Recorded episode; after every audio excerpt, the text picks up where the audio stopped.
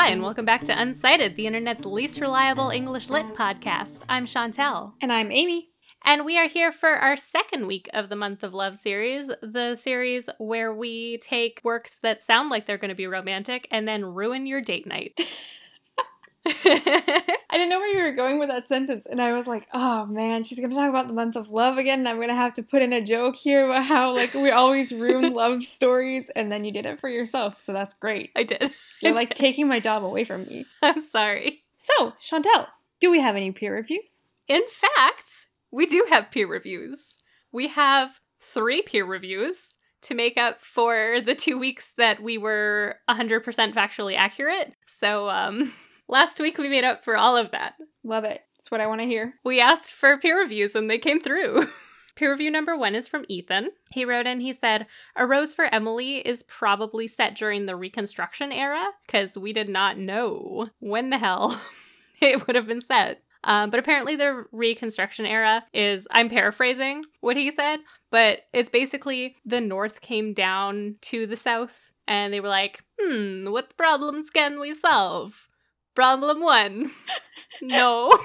Why are they Italian? Italians live in New York, right? The only people who came down from the north were deep Italians. Yes.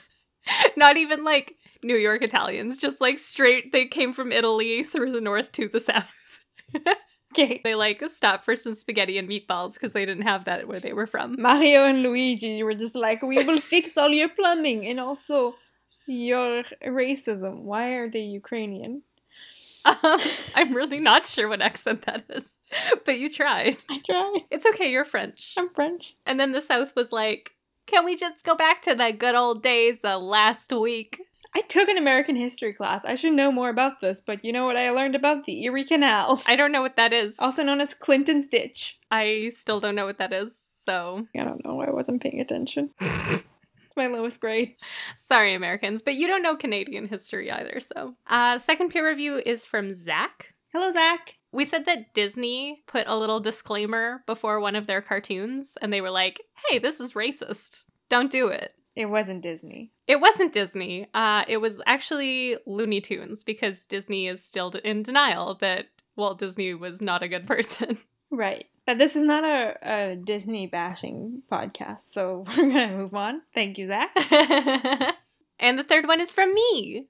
Oh, from yourself. We can peer review ourselves. That's a that's a self review. That's just editing.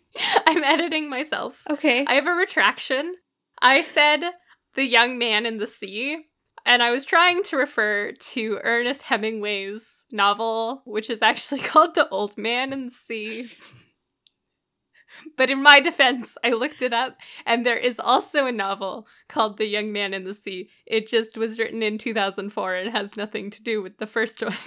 Well, you weren't wrong. I'm counting it. I'm giving myself like a B on that fact. I was gonna give you a B plus, so that's pretty good. Wow, thank you so much. But I've always been a lax grader.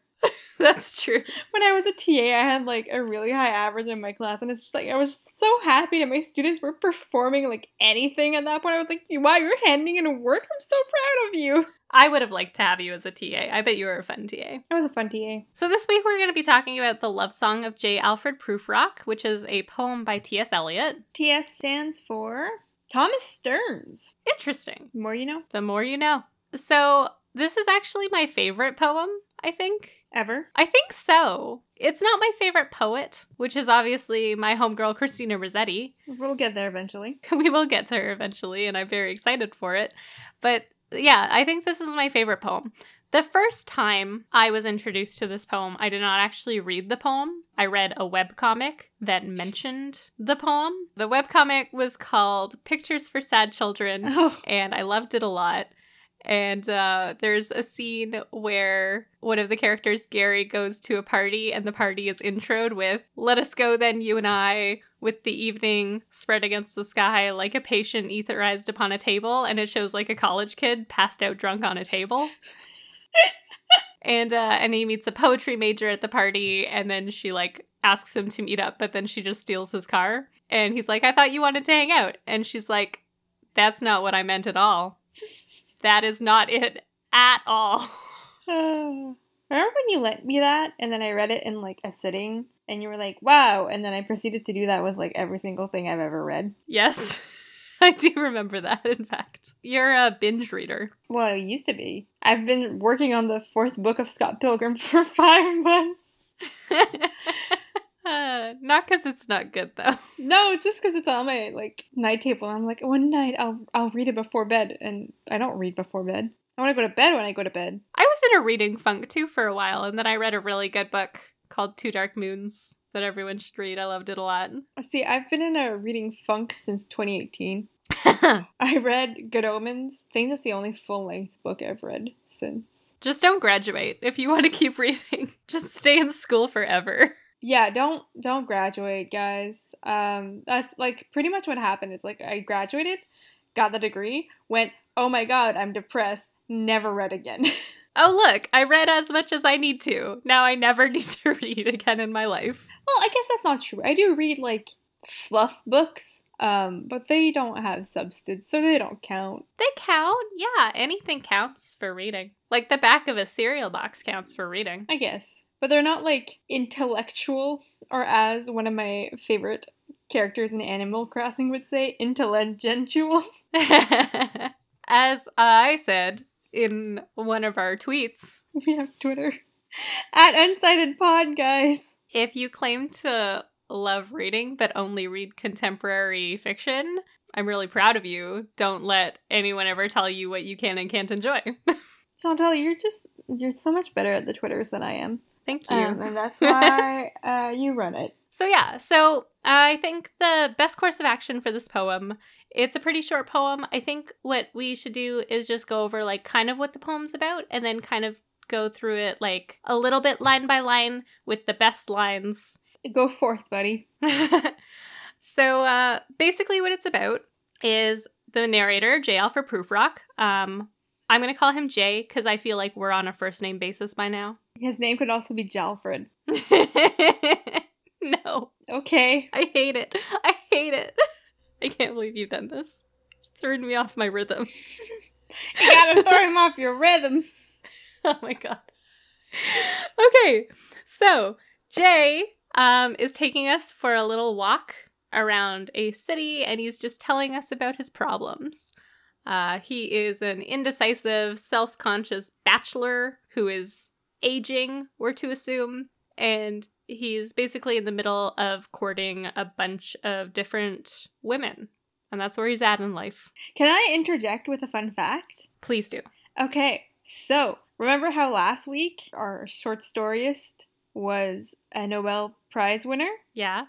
This week, T.S. Eliot is also a Nobel Prize winner, but in 1948 for his outstanding pioneer contribution to present day poetry. That's fun. Uh, Good for him. Also, this poem that we are reading is uh, known as a modernist masterpiece. With which I agree. Okay, so back to the poem. The poem does not begin with the poem. It begins with an epitaph in Latin. I had to look it up because I don't speak Latin. Do not speak Latin. Um, it's actually from Dante's Inferno, and the translation is If I but thought that my response were made to one perhaps returning to the world, this tongue of flame would cease to flicker.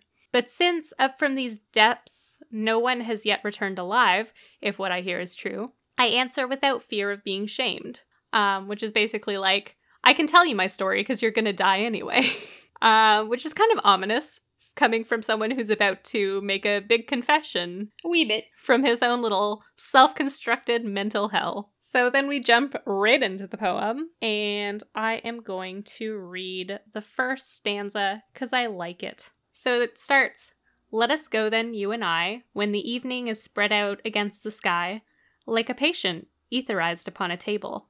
Let us go through certain half deserted streets, the muttering retreats of restless nights in one night cheap hotels, and sawdust restaurants with oyster shells.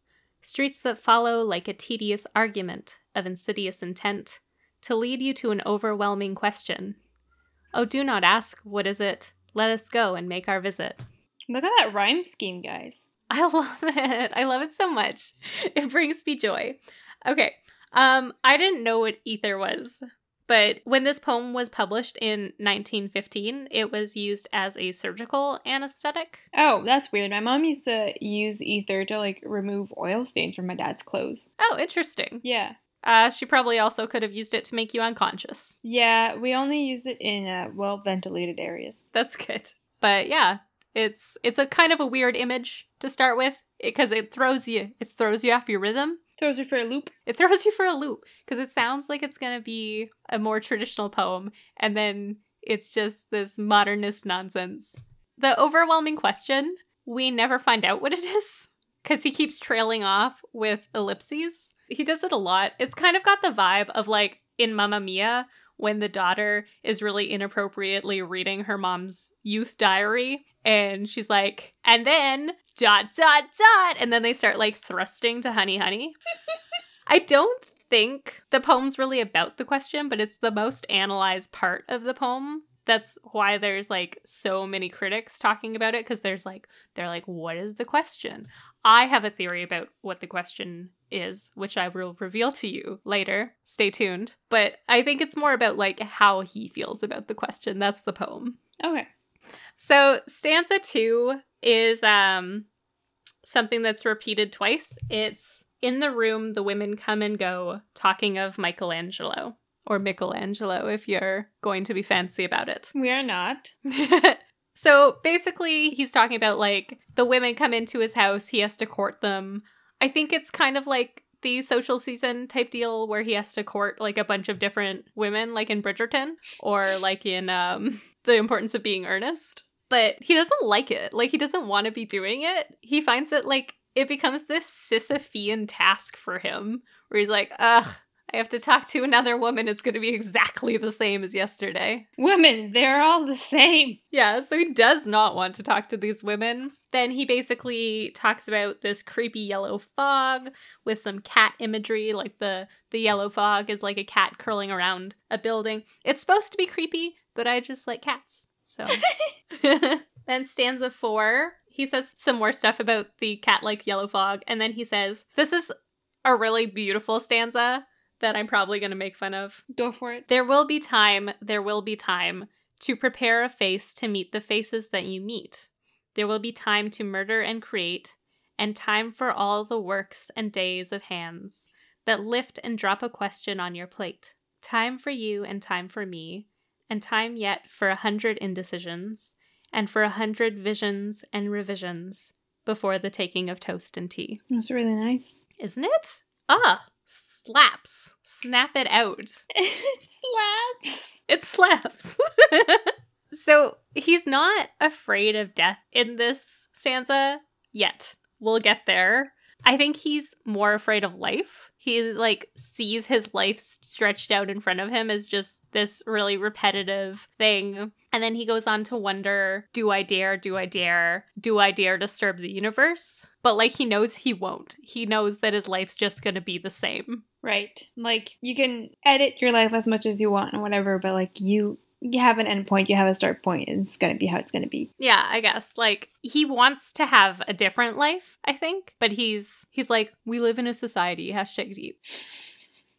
Like he has to follow these expectations that have been set out for him. Would you say that he's like um performing? He feels like he has to performing, like especially the part where he says to prepare a face to meet the faces that you meet. yeah, absolutely. I would say that. Yeah. Yeah. It's almost like he's saying like you have to go through life and pretend to be something that you're not necessarily what you are. And I think there's there's a lot of identity politics in this. Frick yeah, Amy, snap it the frick out. I know. I didn't even read this off Wikipedia. I came up with it in my own brain. Just popping right out of your head. Yeah, I was just like, oh, I know performing and pretending. I can talk today. Man, this brings me back. Ah, that's what we're here for. That's what we're here for. Okay, so then he talks a little about like how he thinks people see him and talk about him. Oh yeah, like what will they say? Yeah, he's like they will say how his hair is growing thin. They will say but how his arms and legs are thin. He thinks people are going to judge the way he looks and he's like really self-conscious about it. I don't think he's realized everyone else is doing the exact same thing and they don't care that much. Yeah, like I never. This is for all the people who think that people think about them. I rarely think about other people about them. So, like, I used to look at other people's shoes on the subway a lot because I always hated the shoes I had to wear. Like, I, I never have, like, really nice shoes because I have stupid feet.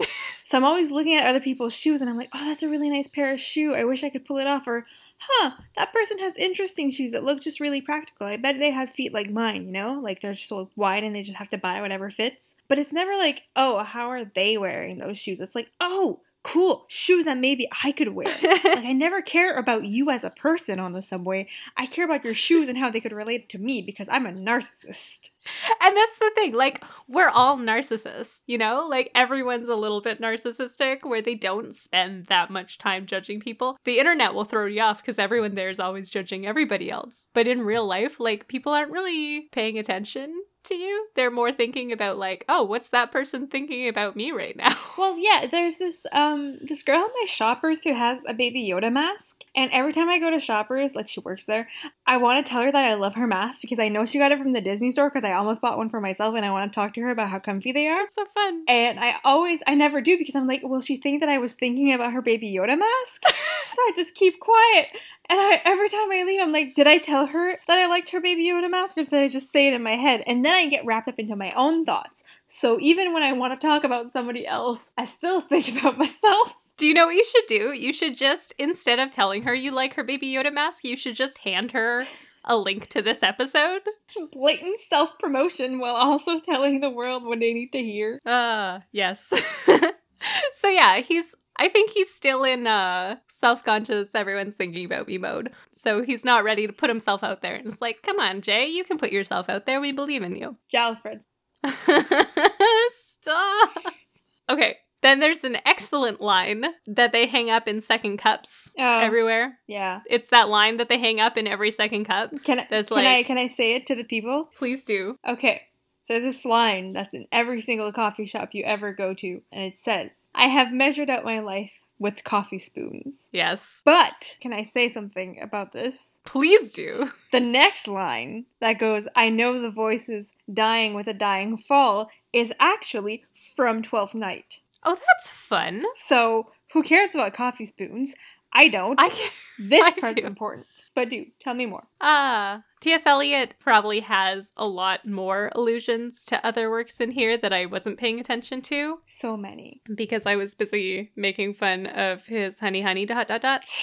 But anyway, I love that they hang this line up because I'm sure the original person who hung it up got it and then was just like, but it doesn't matter. No one else is going to get it. And then everyone else who saw it was like, I don't know what that's from. It sounds fun. What it's actually about is that he measures out his life in like meaningless little bits and his life has no meaning because he's taking tea with all these women and he doesn't care about them and he doesn't care what they have to say and he's just in this like repetitive motion. He's like talk about uh, Michelangelo. Walk in the room. Have some coffee. Have a cucumber sandwich. Talk about Michelangelo. Like he does not want to be doing this. So I have this theory that the line has kind of come full circle though. So a lot of them they're in Second Cups, they're in Starbucks. It's you know they're in like these big chain coffee places that you go to do work. Um, you were talking about how like you measure up your life by insignificant things, and like that's kind of how it it works now though. You know you have all your cups of coffee that you have throughout the day to keep you productive for this capitalist machine. It's like capitalism took this line, applied it as a marketing thing, and it's kind of fulfilling itself in its own meaninglessness. Oh my gosh, that is what capitalism does to everything. It's like how um how they made a corporate pop version of that song from Mockingjay. Yeah, yeah, that's a song about like wrongful convictions, right? Uh, yeah, and then they kind of use it as like their rebellion song when they're rebelling against the government. Yeah. And then the Capitol takes it and uh makes makes a marketing gig out of it. As they do. Yeah. We'll just take every meaningful line of literature and we'll turn it into like a Forever 21 t-shirt. Yeah, it's just like Forever 21 t shirt. Like this Coffee Spoons line is a Forever 21 t t shirt, and it's annoying. I wish this would not be a thing. So then we have two stanzas together that basically are a spoiler alert for like the main part of my reading of this poem, um, which is actually my professor's reading of the poem, but I have stolen it and co opted it for personal use Shout out. because I really like it. And this is the only way I can read the poem now. So the two stanzas are And I have known the arms already, known them all. Arms that are braceleted and white and bare, but in the lamplight, downed with light brown hair.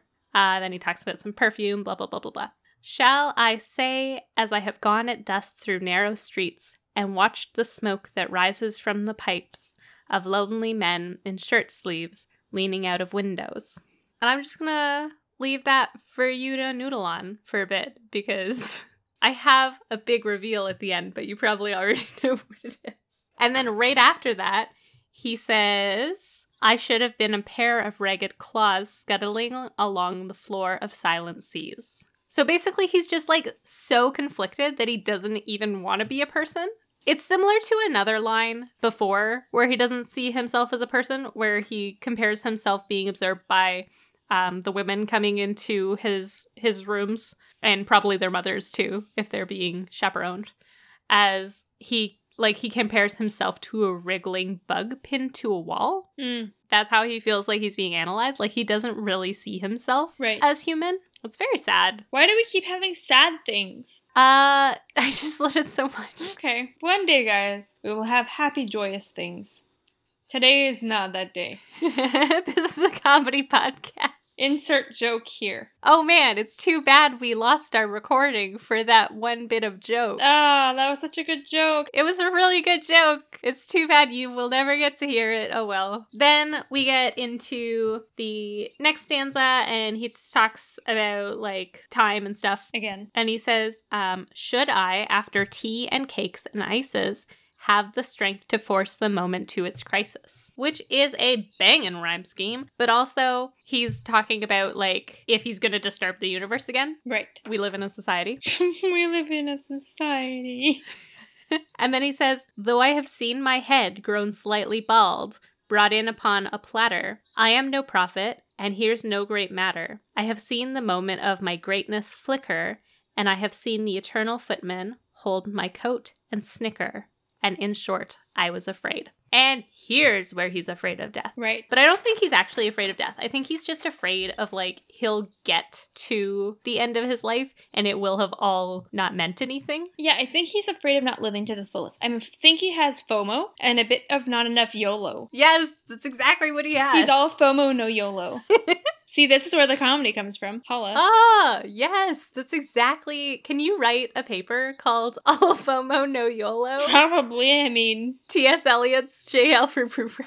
aside from not being an academic anymore, yeah. Just do it. When we have our Patreon, that'll be one of our essays we release on the Patreon. But now I want to, just to have that title exist somewhere, so that in like 40 years, when like a struggling fourth year student is trying to figure out what to write about this, they'll, you know, find this and be like, is that really the goddamn title? Because I've, I've read papers and like one of the actual sentences was like something along the lines of they have the feel the feelings of their feels. And I was like, what 2017 nonsense is this? And it was only 2018. I love when academic papers do this because it's fully just people seeing how much they can get away with. Like when you ran across a literary critic named Remarque and you had to write Remarque Remarked in your paper. It was uh it was the author of the book. Oh my god. Yeah, it was all quiet on the Western Front. So, yes, all FOMO, no YOLO. yeah, he never gets to shine. He only flickers.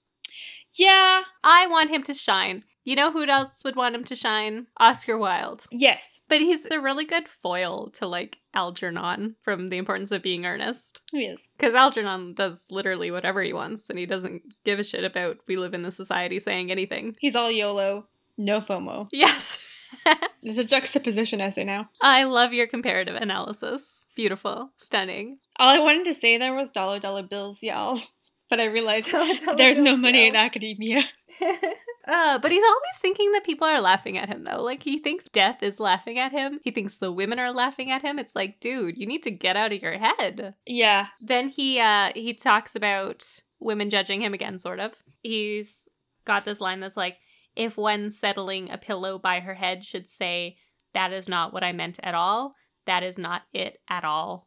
That's like his hypothetical marriage. Like if he went through with his courtship of one of these women, that's how he pictures marriage. Like it's sad, but I kind of love how he pictures marriage. Like it makes me giggle because he just pictures this woman sitting in a room and like giving him sphinx like vague riddles all day until she can be like, haha, you got one wrong, you're bald.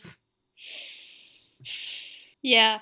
It's like he has a there's this like fairy tale idyllic thing. Like he talks about like the skirts that trail along the floors, you know, the novels, the teacups, and so much more. But like it falls short for him. Yeah. It's like he has a, this pedestal idea. Like he has this idea of what marriage could be, but it's clearly not good and it's clearly not what he wants. Exactly. Yeah, absolutely. Ironically, this is a narrative poem, so it Yeah. doesn't have anything to do with T.S. Eliot, really. No. And we shouldn't analyze it like it's about him.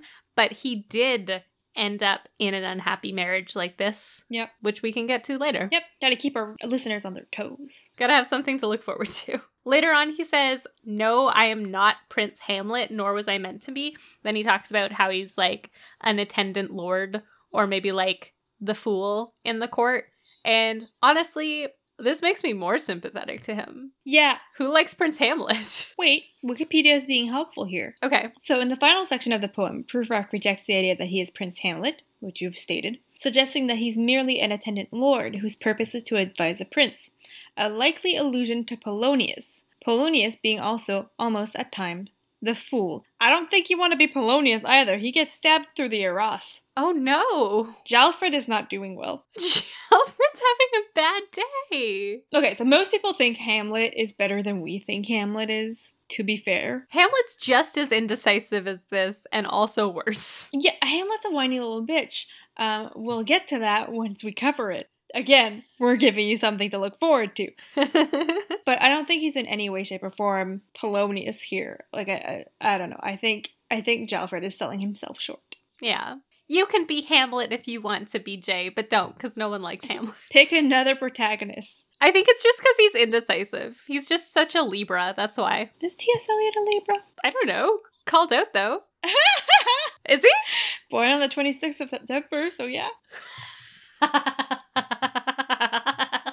I don't personally believe in astrology, really, but I kind of also do. You can't be queer and not believe in astrology a little bit. It's illegal. They take your card away. Take your card away. But yeah, Libras are indecisive, and that is a dig, and you can at me if you want to, at Unsighted Pod. Then we get to an excellent line that I quote all the time. I love this line. It's not a poetic line, it's just a fun line. It's, I grow old, I grow old. I shall wear the bottoms of my trousers rolled. I lived with you for four years. Yes. I never heard that. Is this because I called you out? Yeah, That's not fair. gotta get got. Ah. I didn't even do any research today. Ah, that's not that different than every other time. This episode is we're not even doing the love song of J. Alfred Prufrock. We'll just cut all that part out, and the only parts we'll keep in is just us calling each other out on things. We're gonna have behind the podcast cited. Um, it's gonna have all these cut and these extras and these whatever else we have. yeah. Yeah. Stay tuned. Okay. Anyway, okay. So then then he says, "Shall I part my hair behind? Do I dare to eat a peach? I shall wear white flannel trousers and walk upon the beach. I have heard the mermaids singing each to each. I do not think that they will sing for me." Now, we don't have time to unpack all of that. I'm just kidding. We do. That's why we're here. That's why we're here. So he's still indecisive. He's still a Libra. He's still very sad. The mermaids won't even sing to him. And mermaids, you know, they don't sing because they like you. They sing because they're trying to murder you. He's not even worth mermaids murdering him. That's what he thinks. So I have a question. Go ahead. Is the peach emoji a butt for you? Yes. Okay. That's all I needed to know. You know what would make a good addition to the peach emoji? A heart tattoo with Ernest written in it. yes. That's a callback to our importance of being earnest episode if you didn't listen to it. What are you doing if you didn't listen to it? It was literally one of our best episodes. Amy asked for pictures of butts. I did, and I still don't have them. That's true. So um come through. But only if they're tattooed with the word earnest. Don't send me your butts, please. I'm not asking for that. I'm not soliciting you. Live your life. Okay, moving on. Okay, then we get to the last stanza, which is I have seen them riding seaward on the waves, combing the white hair of the waves blown back, when the wind blows the water white and black. We have lingered in the chambers of the sea, by sea girls wreathed with seaweed, red and brown, till human voices wake us, and we drown. The the mermaids, that is. Yeah, he's seen the mermaids. Yeah. But he's not drowning because of the mermaids. He's drowning because of human voices.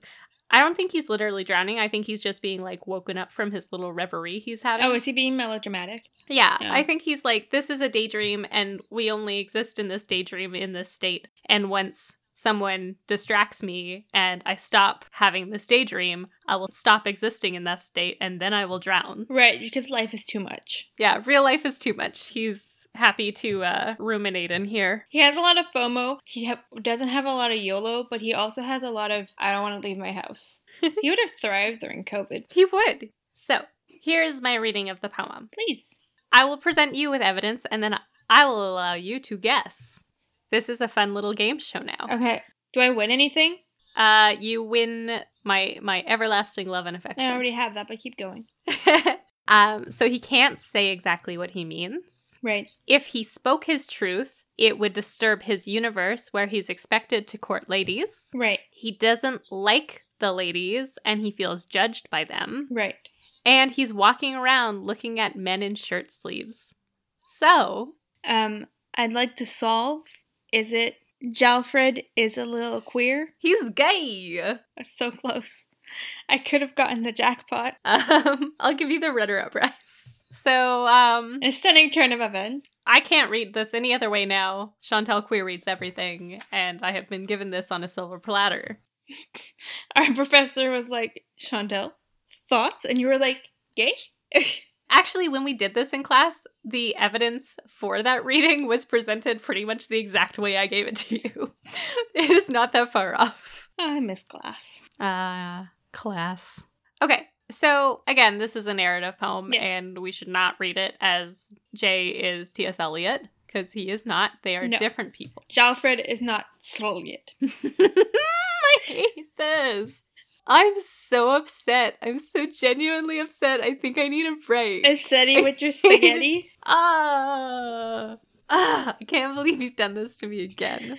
But I do, I would like to go over like a little bit of T.S. Eliot's life leading up to this and like a little bit after, because we mentioned his wife. So let's let's talk about that. Great, do tell. So he was a modernist poet. Uh, he was also an essayist and playwright. Other things that he wrote include The Hollow Men, The Wasteland, and uh, that one poem that the musical Cats is based off of. Are you serious? He's the reason we have the live action Cats movie?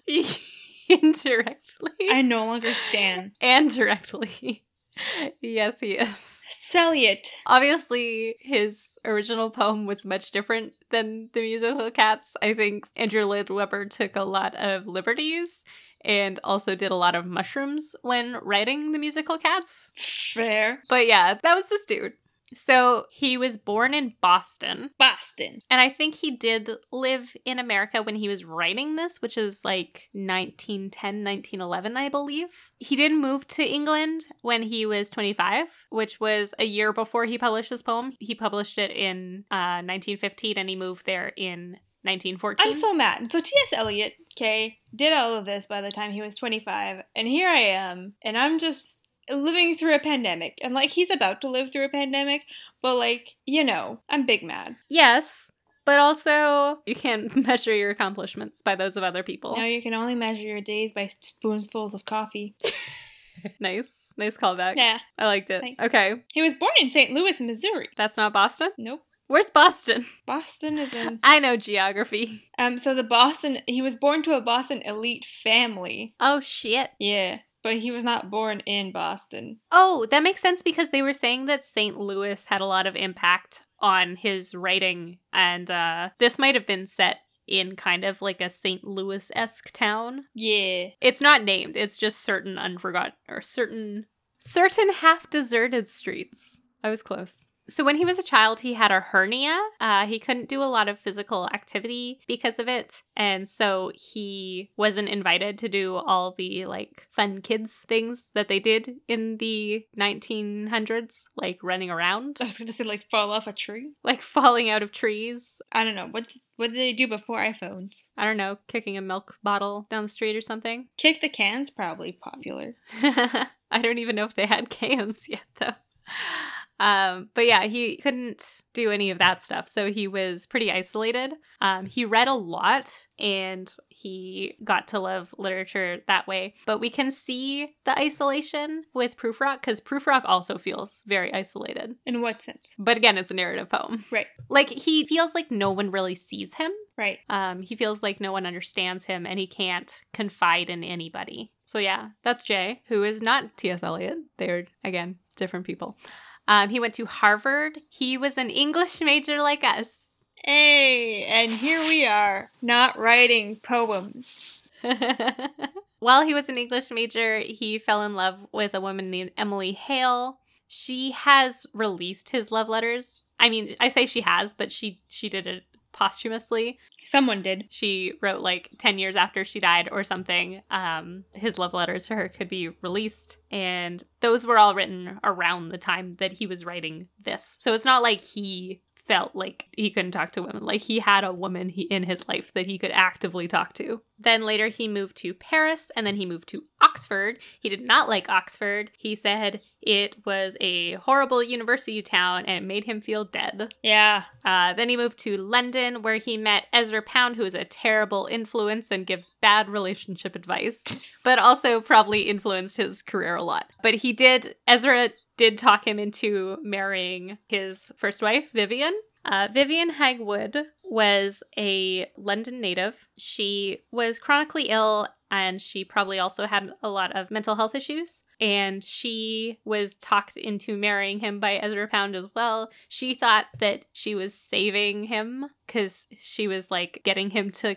stay in London. And he was doing the same thing. He was like, if I marry her, I have to stay in London and I won't be able to just quit and go back. And Ezra Pound was like, hey, you should marry him so he can stay in London and you can save him from that terrible America place. And then he went to T.S. Eliot and he was like, hey, you should marry her because you should stay in London and be my writing buddy. Um, Ezra Pound, don't listen to him. Nope. Don't listen to that guy. She was very unhappy with him as he was with her. They did not get along at all. And then they split up, and her brother had her committed to a mental hospital against her will, which is very terrible. She speculated that he was gay, but I think that's just because they weren't into each other. Yeah, I'm looking at this right now. So her biographer, Carol Seymour Jones, said that there was a strong streak of misogyny in the way Eliot regarded his first wife. He wrote to a friend that she had an original mind and I consider not at all a feminine one. Um, Oh. Yeah. And Big yikes. Louise Menand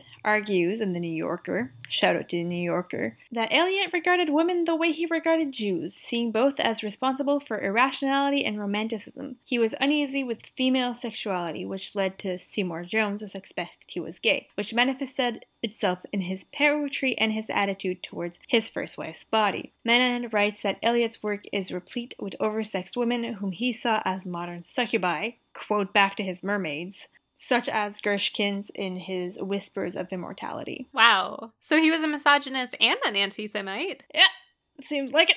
He's not a good time. T.S. Eliot, you had potential. You had me there at the beginning, T.S. Eliot, I'm not gonna lie. But yeah, I, kind of sounds like Emily Hale got a lucky break, not ending up with this guy. He seems like he would not have been a good husband. Nope. Yeah, so that's that's all I got to in his biography because then he did other things that I didn't care about. I mean, his second wife was a major stockholder in the publishing firm Faber and Faber, Fun. so she seemed to have like a, a time. However, she did marry a man 40 years older than her. She was a strong, smart, independent woman, and she was probably uh, climbing the ladder. And that's uh, she's she's doing her thing. yeah, she's the one who's responsible for cats. Valerie Eliot's most ludicrous decision was as executor of T.S. Eliot's writings was granting permission for a stage musical to be based on her husband's work, Old Possum's Books of Practical Cats. Oh my god, so it's her fault. What's her name? Valerie Eliot. Valerie Elliott is res- personally responsible for the live action Cats movie. Yes. At her on Twitter. Well, you can't anymore. She passed away like eight years ago. Wait, only eight? Yeah, she died in uh, 2012. She was born in 1926. Wow. T.S. Eliot was 40 years older than her. Wait, how old was she? So they married in 57. She was born in 26. That is unacceptable to me. She was 31 and he would have been like 71. Yeah, he died only 10 years later, and he was 76. So he would have been 66 around. Which is not ideal, you know? No, I, I don't like that. I don't like his biography. His personal life is not great. His J. Alfred Prufrock love song, great. But him, good, could be better. We do not stand. We do not. We do not stand. His Wikipedia page has an entire section on his anti Semitism. Yuck. Yuck. Don't do that. Um, okay. So here are some fun facts about this poem. Please tell me. Let's get back to the uh, the subject matter and not the subject writer. Fun fact number one Stephen King loved this poem. Of course he did. He made tons of references to it and, in fact, to a lot of T.S. Eliot works in his own novels. His character in Pet Sematary, as he's walking to the grave to bury the cat, he says, Do not ask what is it, let us go and make our visit. So that's fun. Stephen King is recognizing that that line's more about like confronting your fears. Right. It's also referenced in John Green's The Fault in Our Stars. Oh, yeah, that's true. I read that. Hazel recites part of it for Augustus when they have dinner in Amsterdam. Right. What part does she recite? It's a great question. Um, Oh, she reads, We have lingered in the chambers of the sea by seagulls wreathed with seaweed red and brown till human voices wake us and we drown. yeah, you're right. So this is an especially fun fact because John Green is how we met. John Green is how we met. The FTBA guys. So this was in like the the early 2010s. No, this was okay. So this was like in September of 2013. I was really into the Vlog Brothers, which is a YouTube channel community thing, um, and their slogan, if you will, is "Don't forget to be awesome," which is DFTBA. Um, and I had it written on my whiteboard, which was green outside of my door. And Chantel was like, told her mom, she was like, "Oh, DFTBA." As I was like crossing the hallway to get back into my room, and I was like, "Hi, that's me." And then we became friends, and the rest is history. instantly and then we became roommates. Yeah, I mean, to be fair, we did talk on like a Facebook group chat before. We just didn't remember each yeah, other. Yeah, but we didn't remember that. No. Yeah, so we are nerds and we like John Green. I think that's all we have for you today, unless you have anything to add about this. Well, I have to rate it, no? Oh yeah, Amy. Um, let me think of a rating scale. Jesus Christ. If you could rate this poem on a scale of one to ten coffee spoons, what would you rate it? A six. A six. Yeah. So just enough to give you like a good buzz, but not too much to give you too much jitter. I think it has a lot of memorable parts. Um, because when you were like talking about it, I was like, oh yeah, I remember this line. Or, oh yeah, this is really cool. But I do think it's overhyped and a bit over commercialized. Okay, so your your problem is not with the poem; it's how the poem is treated in popular culture. Well, I also have issues with the poem because I mean, there's a lot of allusions, and like I don't know my Greek literature that well, so like a lot of it went over my head until I like delved into it. And if I can't get something on the first try, most of the time, I'm like, ugh, take that down new two notches. But I do like I really enjoy it. Like six is not a not enjoying. Six is a it is a steady enjoyment. I would read it again. I would talk about it more, but I don't need to get it tattooed on my ass. Unlike Ernest. Unlike Ernest and a heart. yeah, I think that's all we have for you today. Y'all can reach us at our Twitter, which is at uncitedpod, or by email at uncitedpodcast at outlook.com. Again, the first at is not a commercial at, it's just AT, and it's not in the actual email. One day you'll not say at. You can reach us by emailing us uncitedpodcast at outlook.com. We are looking for your peer reviews, your earnest photos, and also if you have pictures of your dog or cat or other cute animal, we would likely take them because life is hard, guys. Yeah, just tweet us your your pet pics. Yeah. We want to see them all the time. And like if you have a recommendation for us to like go through that's not super long, like I'm not gonna read a novel right now. You know why. However, if you have like a fun poem that you're like, hey, you guys should talk about this, and it's like under 300 lines, I would likely read it and we can talk about it. we love to hear from you. And at one point, we will run out of things to talk about. Eventually. Not anytime soon. Not anytime soon, but like sometimes we like we think about how many times we've given you sad things um, or non-loving love poems throughout the month of love, and we're like, we need to give them joy. so if you have joy and you want it peppered into your podcast that you love listening to, wink, wink, nudge, nudge, that's us. Rate us on iTunes. Then let us know. Yeah. So if you would like to support this podcast and you liked listening to us, we would love if you would give us a subscribe, rate us five stars on iTunes, or tell any random person on the street about this, but from a six foot distance. Yeah, like that girl at your shoppers that has a baby Yoda mask. You can tell her, hey, I think you're in this podcast, and then they will know about our podcast. And uh, then it will be slightly awkward for Amy, but it'll be super fun for me. Personally, Yeah, and we also have the merch. you can find our merch on Redbubble by searching Uncited Podcast, or there is a link on our Twitter. We hope to see you again in two weeks. We're not seeing them. We hope you can hear us again in two weeks. We hope to interact with each other in your presence again in two weeks. we hope to put our voices into your ear holes again in two weeks. Is that better for you? it's great. and as always, we're excited and available.